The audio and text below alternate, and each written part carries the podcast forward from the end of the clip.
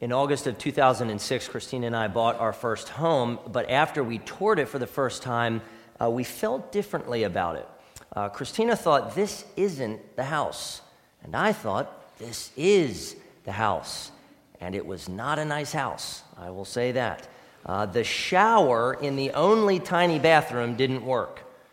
Uh, the periwinkle painted kitchen came complete with old white metal cabinets with red handles and a worn yellow linoleum floor. One cabinet door had a huge dent in it, and uh, one of the drawers only opened a few inches because of the door trim in the way. So it, it was very interesting. And there were other problems too.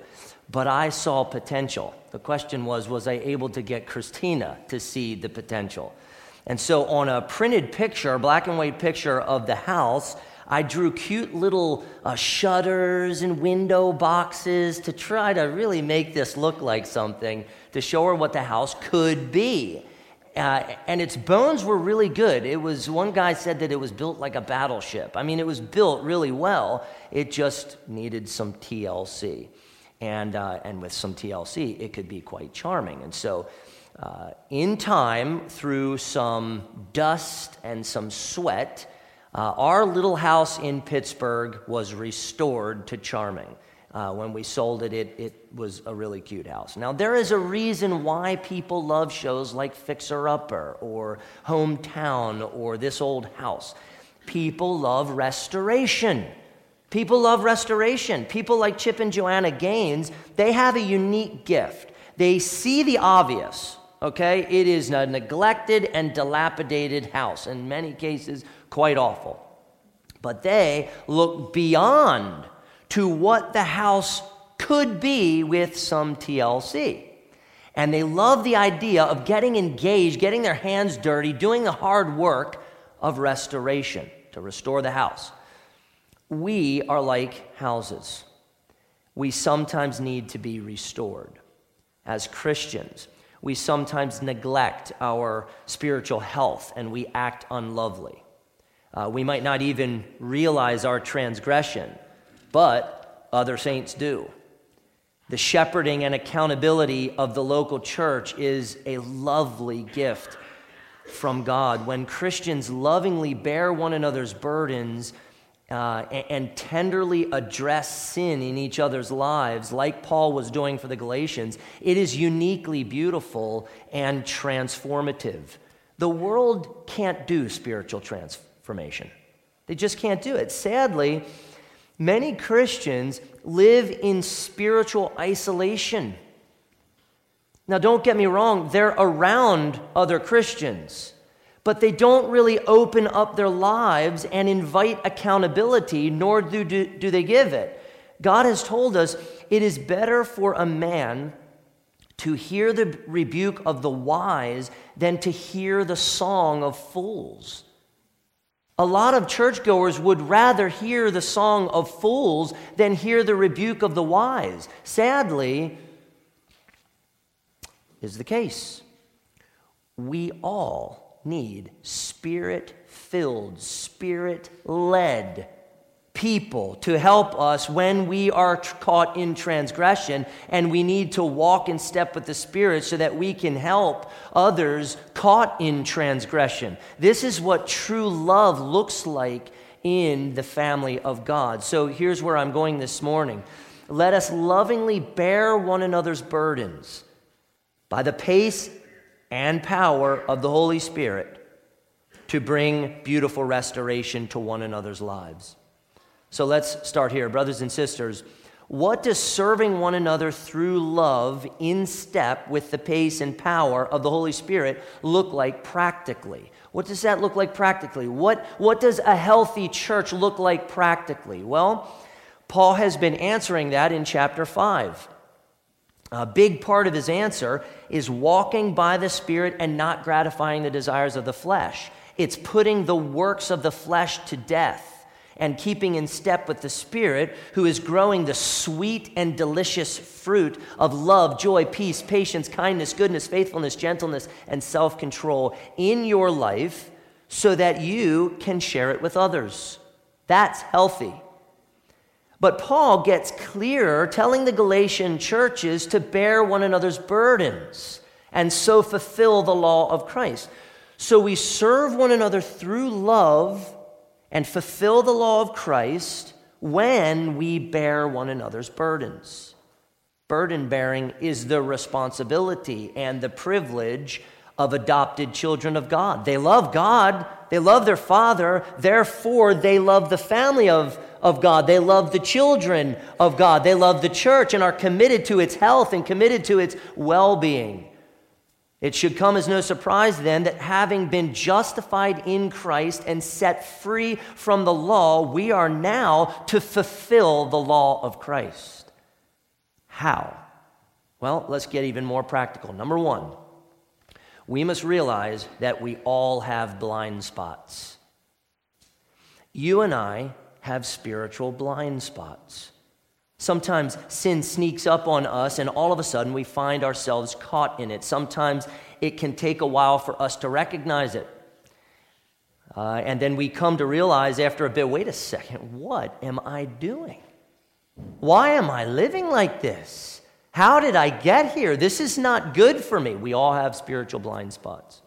Verse 1 Brothers, if anyone is caught in any transgression, Paul's not referring to shameless and intentional acts of defiance. Okay, to be caught in transgression is more about ignorance or unawareness. It's like you're driving on the highway and, and you check your rear view mirrors, and so you just start to merge on over, and then all of a sudden, in and it smash and it flips your car. I mean, it was up on you like a, like a quick moment. You were spiritually careless. And in your driving away from sin, you're driving away, you're heading away, you allowed sin to fly up on you and, and smash the car a bit. We all have blind spots. And we need to realize that our brothers and sisters in Christ can see into our blind spots and they can, can work to help us avoid a crash. Or they come alongside us and help restore the car after we've crashed. That's what love looks like. Dr. R. Kent Hughes, he's a professor at Westminster Theological Seminary in Philadelphia, really sharp man, at a long preaching ministry. And I love what he says about the church. The church is a mess worth making. But the challenge and heartache of the church's messiness is this it almost always involves people. We're the mess and the mess makers. Dealing with the mess we call the church then requires knowing how to work through the messes we ourselves make. End of quote. And that's exactly right. And spirit filled and spirit led people help clean up the mess. They do the hard work of restoration, the restoration of people. Number two, we must together restore those caught in transgression with great gentleness. Paul says, Brothers, if anyone is caught in any transgression, you who are spiritual should restore him in a spirit of gentleness. This is how to handle sin in the church, and sin must be handled in the church. This is how to do it. All right? Those who are spiritual, are those who have the Spirit and who walk in step with the Spirit. The spiritual are not some elite group of, of Christians, some elite category of, of believers, but rather all believers, and all believers are called to the work of restoration. What does it mean to restore someone caught in transgression? Here's what it doesn't mean it, doesn't mean getting them saved. Okay? They're already saved. To restore is to bring a fellow believer who is caught in sin back to spiritual health and well being. They were spiritually careless. They got caught in transgression, and they need your help to get back to spiritual health. Restoring is nursing at its best. There was a big mess in the Galatian churches. Paul was training them to work through the mess with love and gentleness. Now, there are a few truths that I think are implied in verse 1. First, in order to restore family members to spiritual health with gentleness, we need to know God's law and gospel in order to recognize transgression. If, if, if, there's no way to recognize what a transgression is, then what are we going to do? We're, lo- we're lost. We need to know God's law and gospel. Second, we need to recognize that if we are truly spiritual, if we are, um, have the Holy Spirit in us and we're walking by the Spirit, then restoration is our responsibility. If you are a child of God, restoration is your responsibility. I think that's assumed here. Restore in verse 1 is an imperative, which means it's God's command to you and me, brothers and sisters. Third, we need to walk in step with the Spirit so that we can gently restore others. If, if, if we don't have the Spirit working gentleness in us, how are we going to gently restore others?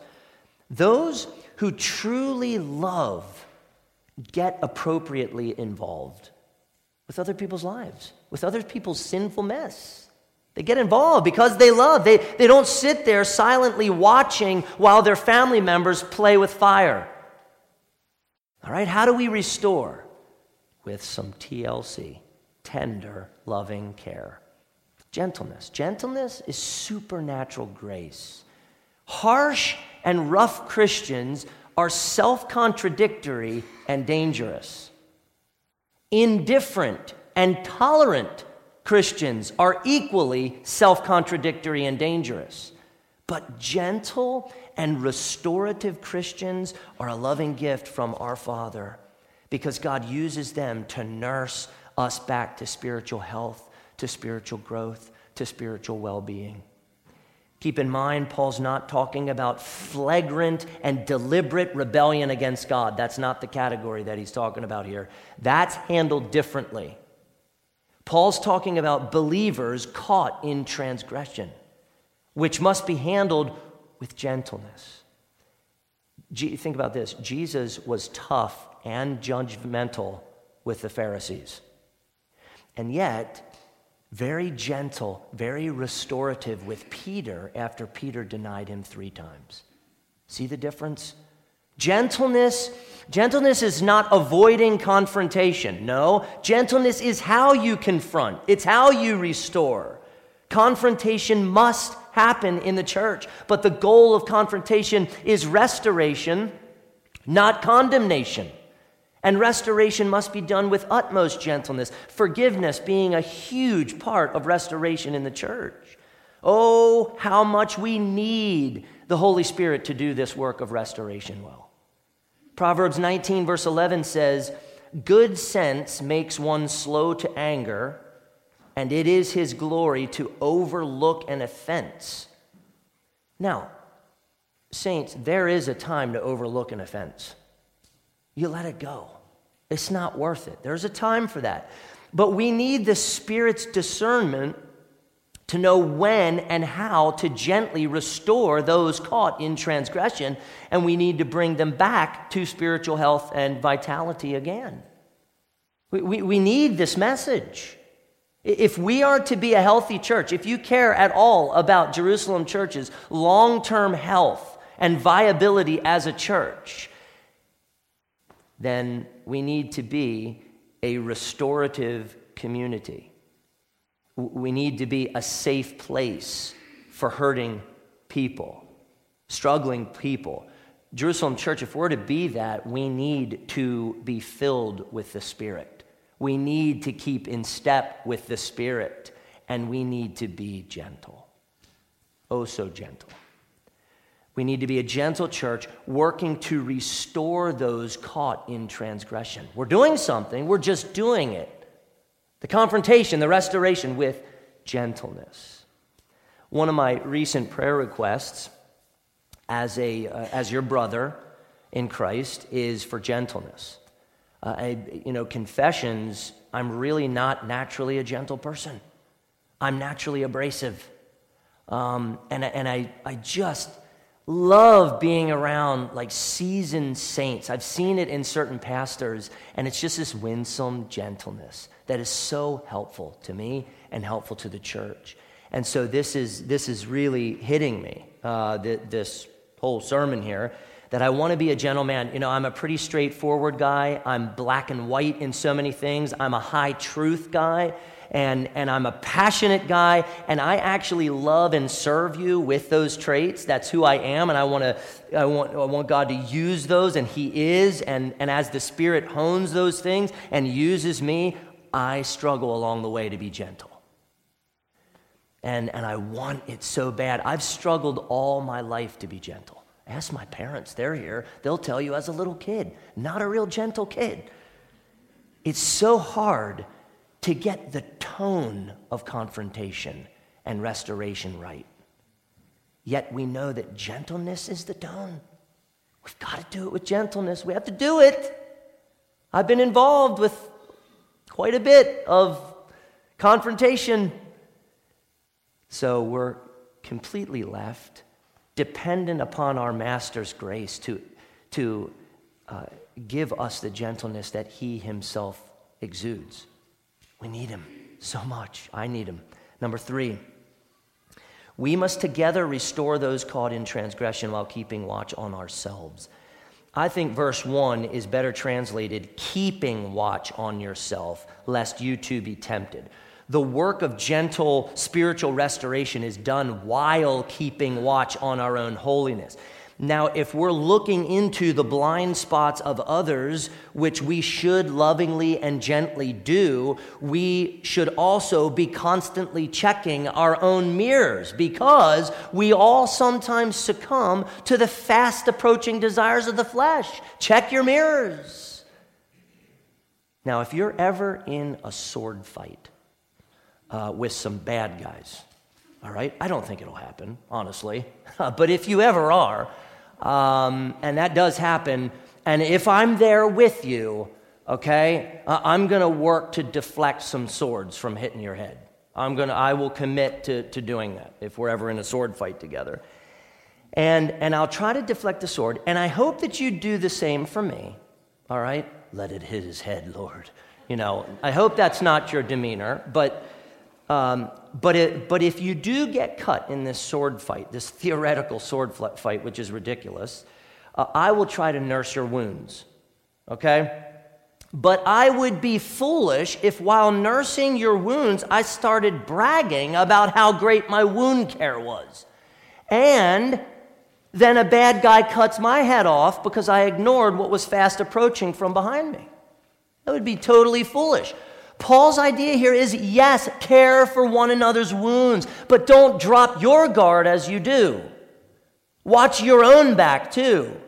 Work to restore your brothers and sisters caught in transgression. Yes, you must do that. You must do it with spirit, uh, gentle spirit. But as you do, make sure you walk by the Spirit so that you don't gratify the desires of the flesh. The idea is, I'm loving you by looking into your blind spots. You're loving me by looking into my blind spots, but we're all checking our rear view mirror as well at the same time. Does that make sense? All right, great. Number four, we must bear one another's burdens in order to obey the law of Christ. What are burdens?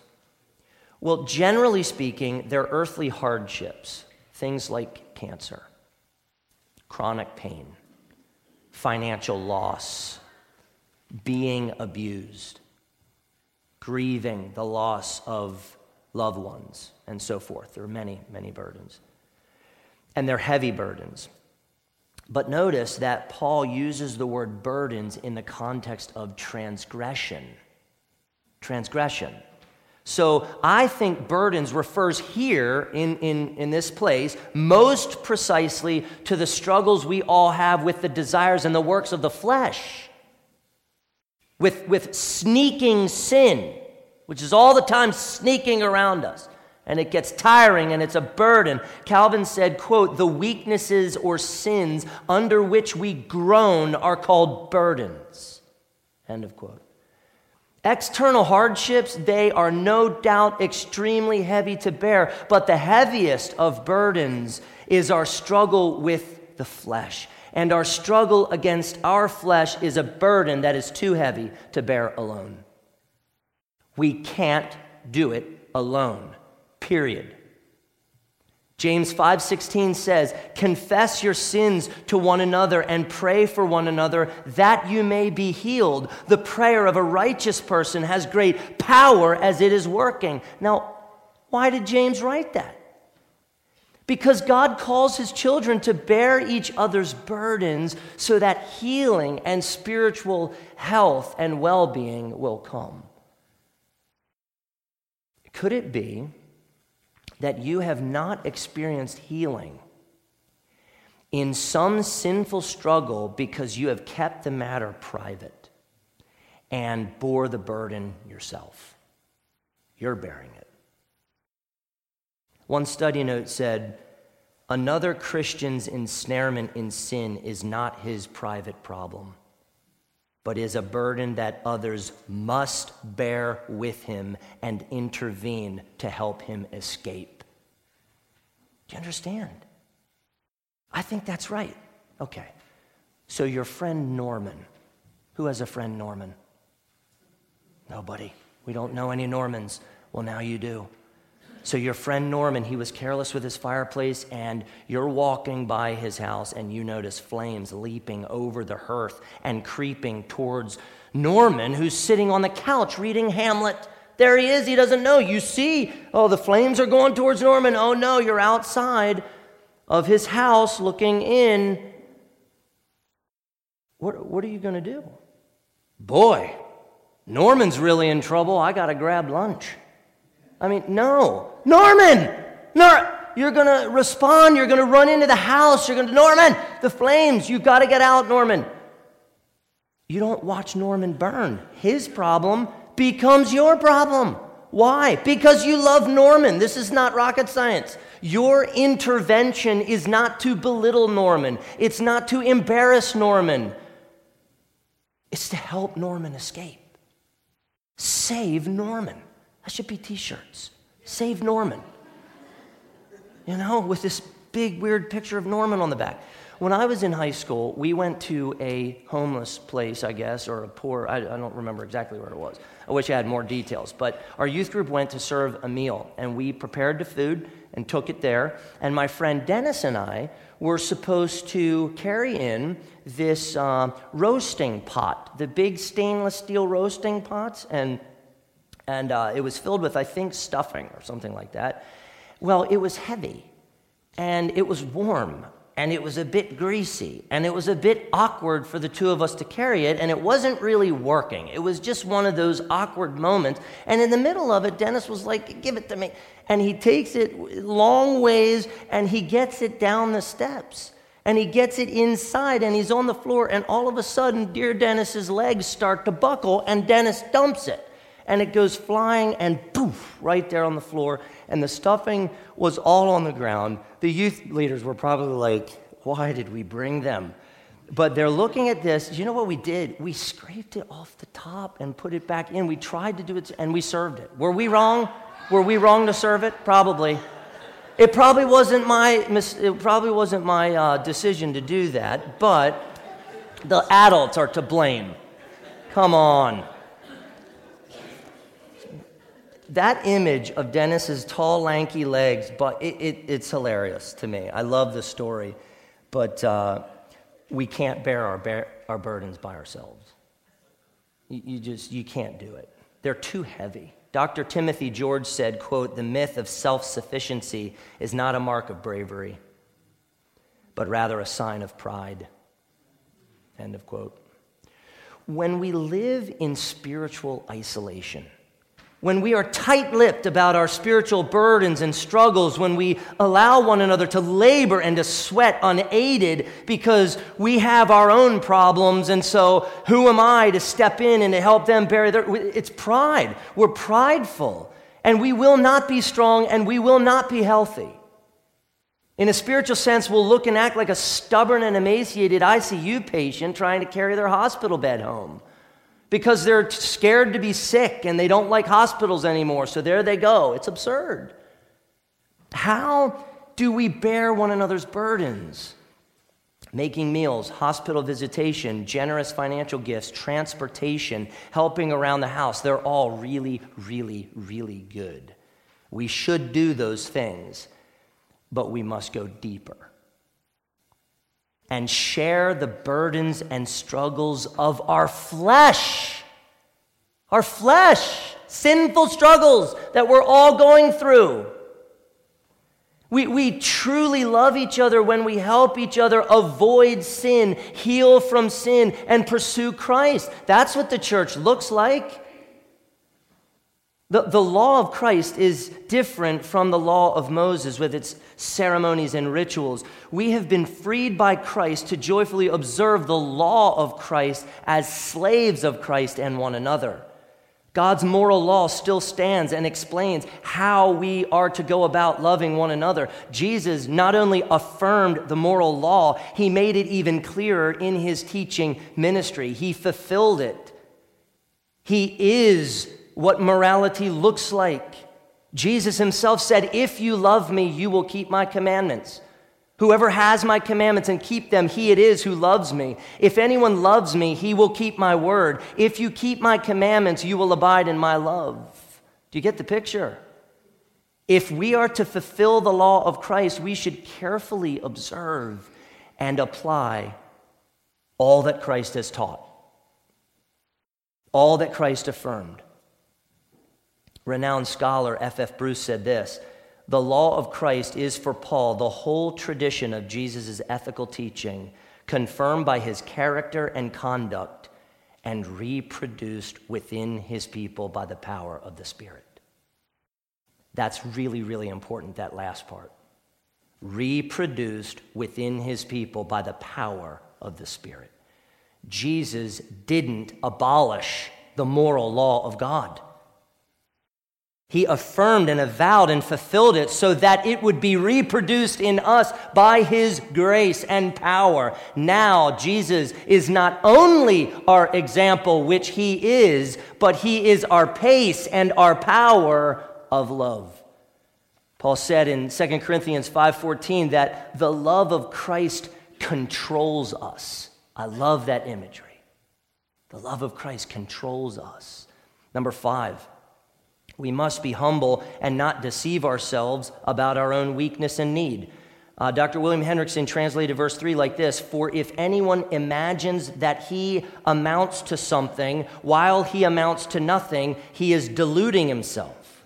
Have, have you ever heard of another Christian, a brother or sister's spiritual struggle, their, their pain, their burden, and you thought to yourself, hmm, that's terrible. I would Never. Have you ever done that?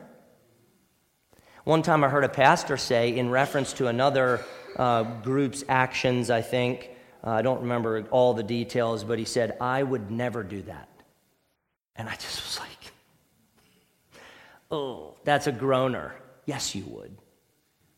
And you would do worse if not for the grace of our Lord and Savior, Jesus Christ. Self love and self confidence and self esteem are self deception. There, there's nothing about us to esteem. We must esteem Christ alone, for he alone is righteous. We cannot boast in Christ and at the same time boast in ourselves. Apart from Christ, we are nothing. Let us ever remember that Christ is and continues to be our righteousness, and without him, we are nothing. Calvin rightly concluded First, then, he declares that we are nothing, by which he means that we have nothing of our own of which we have a right to boast, but are destitute of everything good, so that all our glorying is mere vanity. None of us is hot stuff. No one. Anything good that we are and we have and we do is entirely Christ in us. Grace upon grace upon grace. He alone is our righteousness. He alone is our glory. He alone is our reason for boasting. To attribute anything to us is to lie to ourselves. Boast in Christ alone, and your capacity to love is enormous. Considering all that Christ is for us, how can we think we're something? Christ alone is something. There is no time to esteem ourselves when we are busy esteeming Christ. We walk in the light of His glory and grace. Number six, we must measure ourselves by the pace and power of the Spirit in us and not by comparing ourselves to others, to one another. Now, verse 4 is tricky. A track with Paul here. He writes this But let each one test his own work and then his reason to boast will be in himself alone and not in his neighbor. Now, wait. I thought Paul said not to think that we are something. Now he's telling us to test our work and to boast in ourselves alone. What's up with that? Well, look closely at the phrase, and not in his neighbor. That's key. Let's say you notice that your sister in Christ is caught in some transgression, and you may begin to think, man, she's in bad shape. I'm so glad I'm not where she is and caught up in all of that. I'm doing pretty good compared to her. Where is the source of your boasting in that? It's actually you in comparison with your sister who is caught in transgression. Why are you comparing yourself to her? Why don't you do better and compare yourself to God's law? Now, how are you doing in the test? How's that working out for you? Feelings of superiority among the family of God are absurd because they ignore the preeminence and sufficiency of Christ. The, the comparison game is bad. It's always bad. You lose every time. I lose every time. And your pride and my pride, it hurts others. Instead, we must humbly evaluate our work on the basis of whether the Holy Spirit is producing it in us, is working in us. Our boast is not in our brother's failure, not in our sister's failure, but in the Spirit's success. God's perfect law keeps us oh so humble. I fall short of the glory of God every day. I can't do your law perfectly, God. But, but, look at the Spirit's work and look at the Spirit's fruit and look at the Spirit's progress in your life. And look at that as the source of your boasting. We boast in grace, fantastic and sovereign and amazing grace. Our boast must be in the Spirit's provision the Spirit's grace, the Spirit's mercy, and the Spirit's power, and the Spirit's victory in us. That's what we boast in. Look what God has done for me. In regards to any good that you see in me or any good that is being produced in you, our boast must be look at how the Spirit has provided for me a weak and struggling but loved and accepted child of God. Look at the Spirit. Look at what He's made me. Look at what He is making me. Let us rejoice in what our Lord has provided us, and let us not rejoice in our brother's failure. Paul explained in 1 Corinthians 1 30 and 31, and because of him, you are in Christ Jesus. I love that statement. Because of God, we are in Christ Jesus who became to us wisdom from God, righteousness and sanctification and redemption, so that as it is written, let the one who boasts, you know how it goes? Boast in the Lord. In the Lord. You are not the good, Christ is the good in you.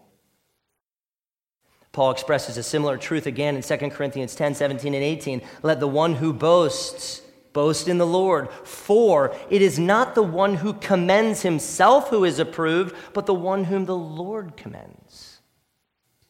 A marathon is 26.2 miles of rigorous running, and I want you to imagine a runner standing okay, at mile marker 10 with his hands on his knees and wheezing and coughing, and he thinks he's going to throw up. And he looks like it. I mean, he's about ready to. And he's looking back at a guy laying, another runner laying delirious on the road at mile marker 8.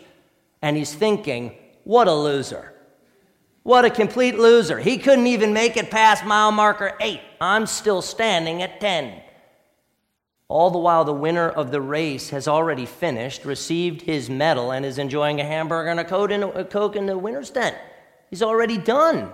Comparing ourselves to others is absurd, and our eyes need to be fixed on Jesus Christ, who is our victor, and how he will come back and help us finish the race well. The, the Galatian churches, they were arrogant. And they were looking to their own law keeping. If I can just do this and this, then, then that is my boasting. And it was creating this big mess in those churches. Truth be told, all right, after all that I've said in all the other sermons of how works do not contribute in any way, shape, or form to our justification, now I'm going to tell you we have to work. We have to work. We must test our work, but we must realize that any work we do is pure grace and not merit. Heidelberg, once again, super helpful. Question 63 asks this But do our good works earn nothing? Even though God promises to reward them in this life and the next? And the answer is beautiful. This reward is not earned, it is a gift of grace. Are you measuring yourself by the faults and failures of others or by God's law and the pace and power of the Spirit in you? Uh, saints, the only thing we have to boast in is God's lavish grace mercy, goodness to us. Any good work that we do is the Spirit's work in us. It's, it's not merit in any way, it is grace. His kindness, His goodness. Brothers and sisters, let us realize this. To God be the glory. There's a reason that we say, To God be the glory, great things He has done and is doing and will do in us. Don't puff yourselves up when your brother uh, or your sister falls into sin.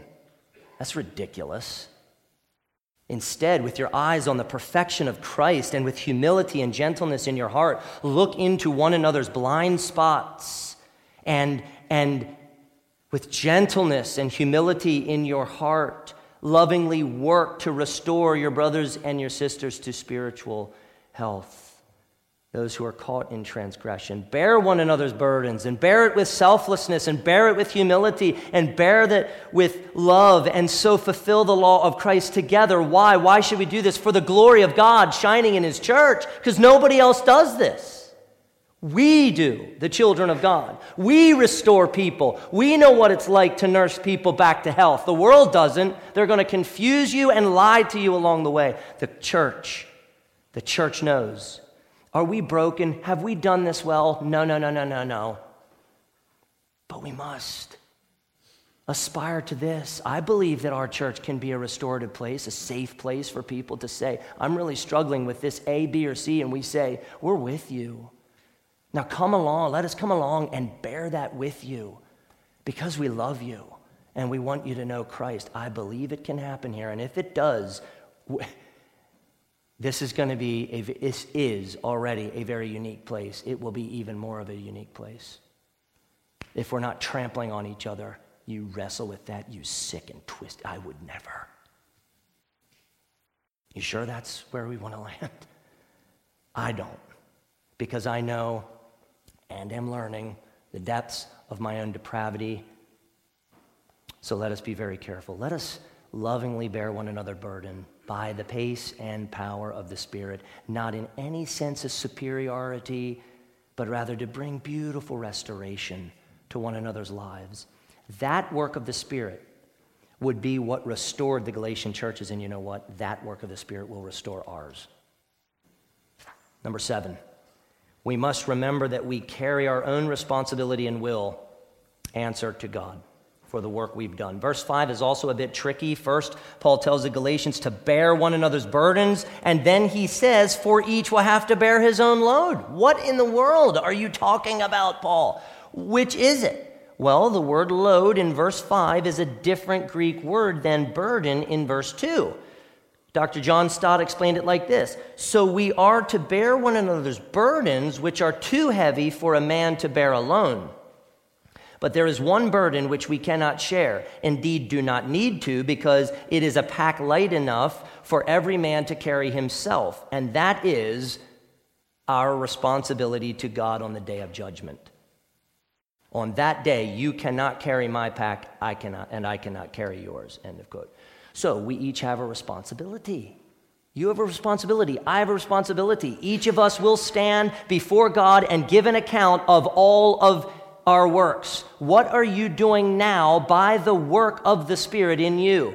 What is God's grace producing in you right now? Test your work, evaluate your work. Will it stand the test? Does it hold up? Are you able to boast in what God is doing right now in your life, saints? We each have a load to bear. And, and in the not too distant future, we will give an account for it. Saints, you are justified in Christ. You will never be more accepted and loved than what you are right now. Therefore, you have a responsibility as an adopted child of God. Are you serving the family, your brothers and sisters? Are you serving them by bearing their burdens?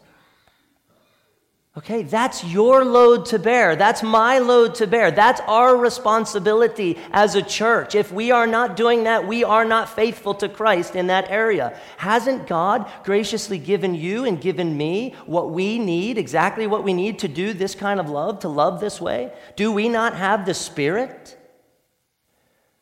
Now, if this seems, in hearing this, like just a, just a big burden to do, then I don't think you understand Paul.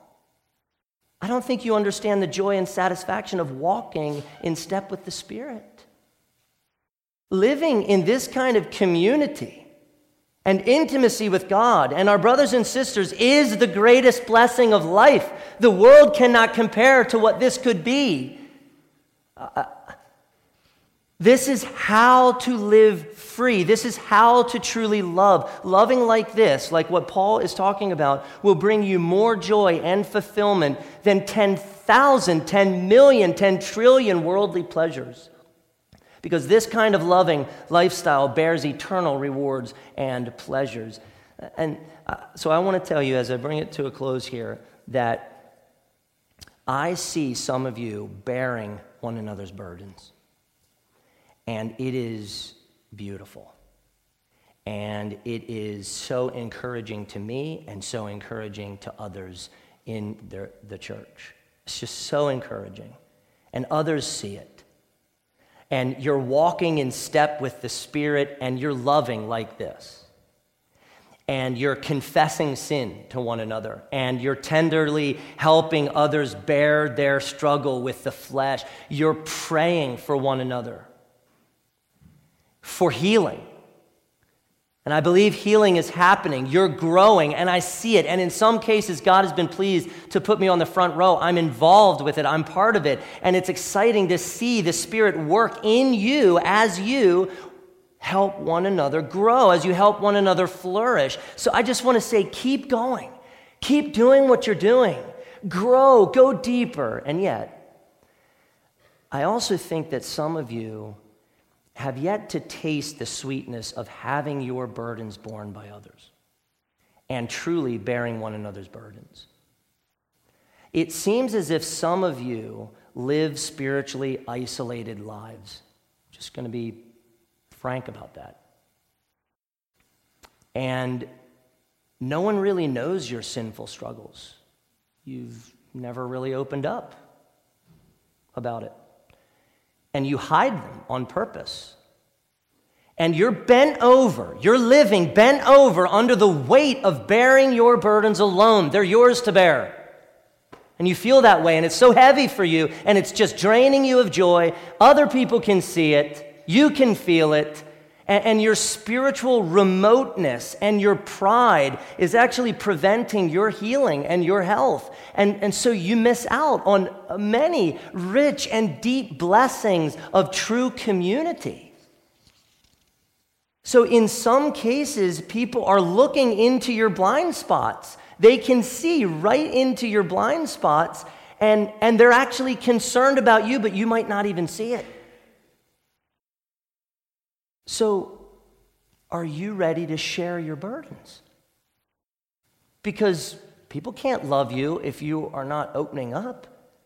Your self righteousness, that's what it is. Let's call it what it is. Your self righteousness, your pride, your fear, your anxiety, fill in the blank, is hurting you more than you think. And oh, that we would, would be able to bear your burdens with you. We love you. We, we're here for you. We care about your restoration.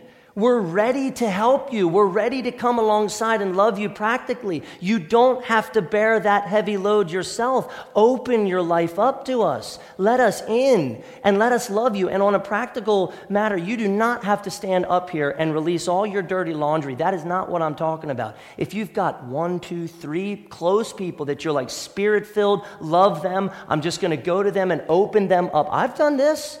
Your pastor is accountable right now, is open up to other people to speak truth into my life. I'm not asking you to do something I'm not currently doing. You don't have to tell everybody. Tell a few that you trust and that you know. Invite them in. Allow them to bear your burden. And I'm talking about struggles, sinful struggles of the flesh that we just can't seem to get over. Invite people in to pray for you, to encourage you. You're not alone. Whatever sick and twisted thing you're dealing with, I am too, and so are we all. It can, I'm not sure we all believe that actually, because if we did, we'd be able to freely confess those things. But instead, we sit there thinking, what would they know if they knew this? It's a poor doctrine of sin.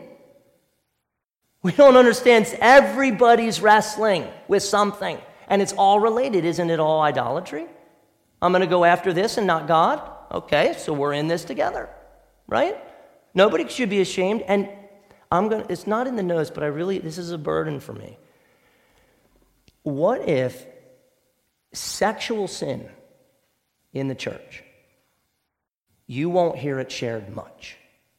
When so many people read the, stati- read the secular papers, sexual sin everywhere. It's not just transgenderism, LGBTQ, it goes way beyond that lust, pornography, so deep, people bearing the burden.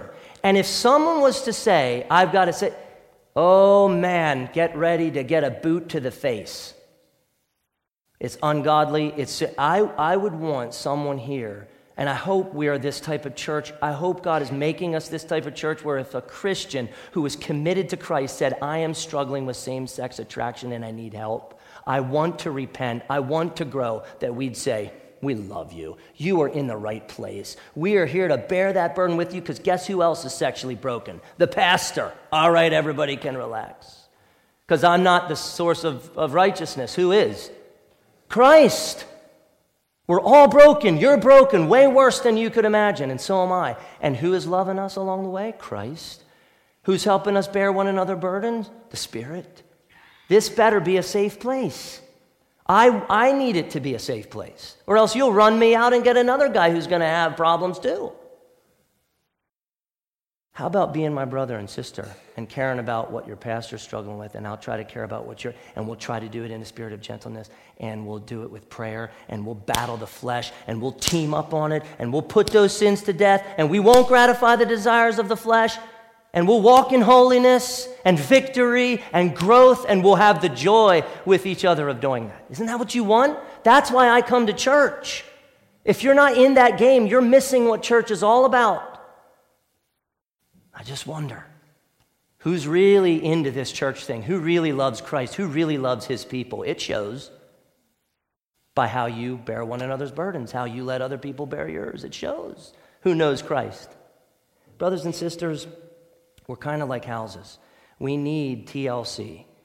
And just so we all hear it, we're not alone. You're not alone in your struggle. You're, you're not. You are not. There are a bunch of people right now in this room ready to give some tender, loving care to you, ready, ready to help bear your burdens. They're ready. They're waiting for that opportunity to love like this because there's a blessing in it. It's better to give than to receive.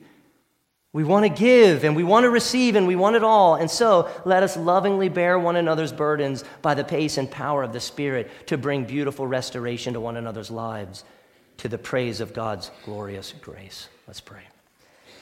Father, my, my prayer is really uh, simple uh, that we as a church would be spirit led and that we would be about the business of bearing one another's burdens. No, we don't have to get up on a Sunday morning and confess all of our dirty laundry, but yes, we should confess those deep things to brothers and sisters in Christ who love us and who can walk, the spiritual people, the people who really are in the game. They, they love Christ and love the church. And so we come together and help us to bear one another's burdens. Help us to love, to love deeply, and to work to restore those caught in transgression. We love you, God, and we pray that your Spirit would do this for your glory. In Jesus' name, amen.